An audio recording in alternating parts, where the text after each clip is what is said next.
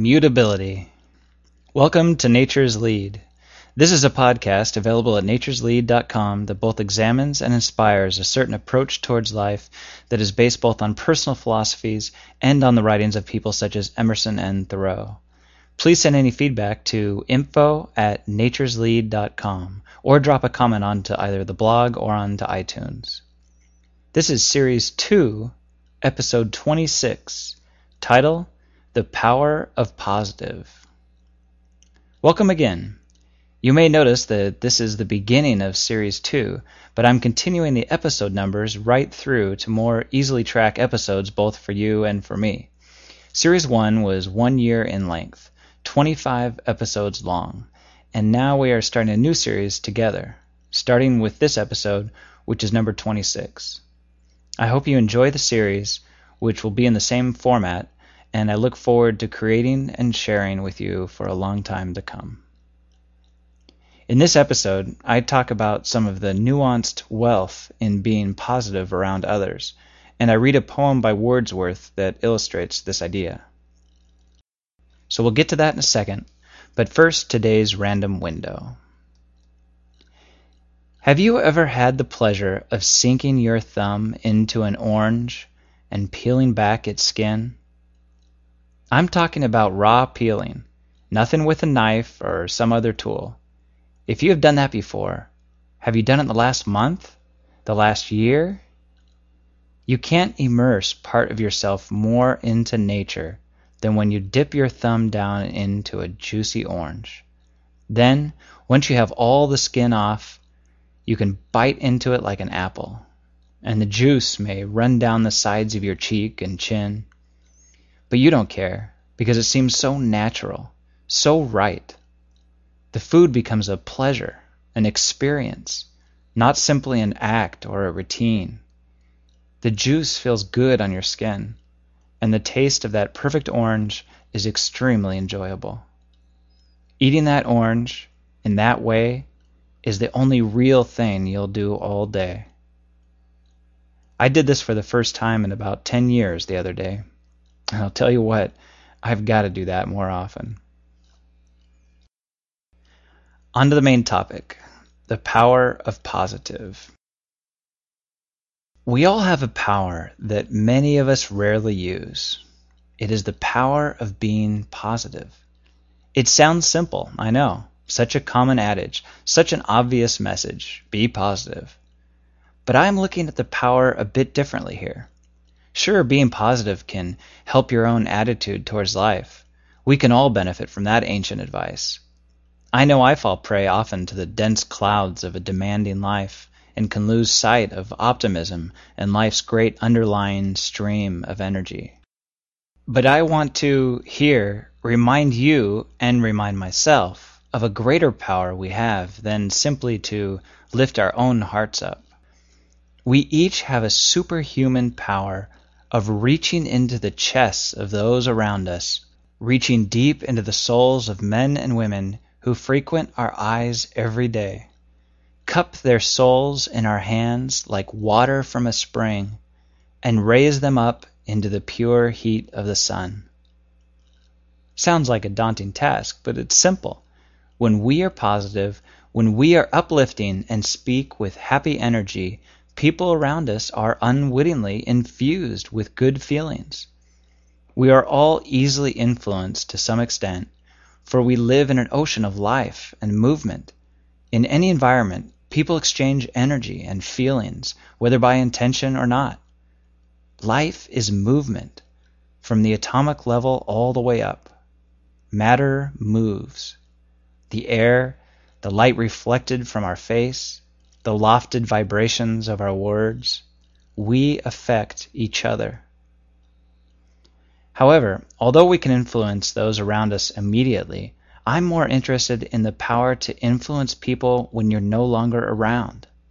A person's positive energy is like a small pouch of happy energy that the person holds on to and opens up a day or two later.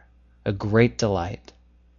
It may be some casual comment, it might be a story you told, and it could simply be your smile. There are many ways you can gift people. William Wordsworth wrote a poem that reminds us of this gift. It's called The Solitary Reaper, and it's actually based on someone else's experience from another book. It involves happening upon a solitary woman working in a field and singing in Erse, which is the Gaelic language of Scotland. So here is The Solitary Reaper in its entirety, a poem published exactly 200 years ago. Behold her, single in the field, yon solitary Highland lass, reaping and singing by herself. Stop here, or gently pass. Alone she cuts and binds the grain, and sings a melancholy strain. Oh, listen, for the vale profound is overflowing with the sound. No nightingale did ever chaunt more welcome notes to weary bands of travelers in some shady haunt among Arabian sands. A voice so thrilling never was heard in springtime from the cuckoo bird, breaking the silence of the seas among the farthest Hebrides. Will no one tell me what she sings? Perhaps the plaintive numbers flow For old, unhappy, far off things, And battles long ago. Or is it some more humble lay, Familiar matter of to day? Some natural sorrow, loss, or pain That has been and may be again? Whatever the theme, the maiden sang As if her song could have no ending. I saw her singing at her work, and over the sickle bending. I listened, motionless and still, and, as I mounted up the hill, The music in my heart I bore, long after it was heard no more.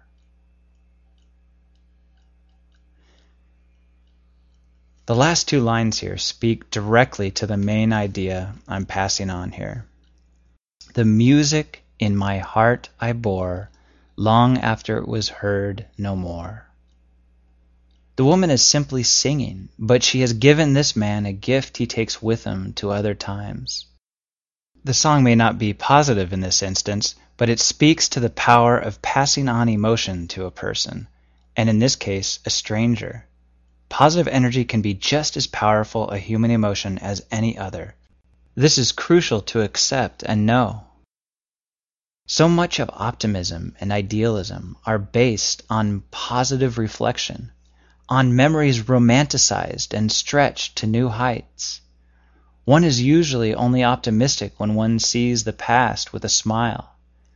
I try to be happy backward looking and forward looking. I idealize yesterday and tomorrow. Therefore, seating people you're around, loved ones or friends or coworkers, Seeding them with positive energy can help them reflect back on things with a smile. You're affecting people's memories as they look back on their time with you, and you're nudging them to be more optimistic as they look forward to tomorrow. I remember when traveling with my father how his positive energy filled my heart. He was always so energetic every morning when we would be in some new town or forest. We didn't know what to expect, but he was ever optimistic, brimming with excitement. And today, whenever I'm traveling without him, I always feed off of that reserve he gave me, that little pouch of happy energy that lives in me still. Whoever you care about, and that may include anyone you run into every day, they will all benefit. In fact, you'll create a collective lift of everyone's spirit if you and I simply employ the power of positive. That brings us to a close. So until next time, I wish you well, and don't forget to follow nature's lead.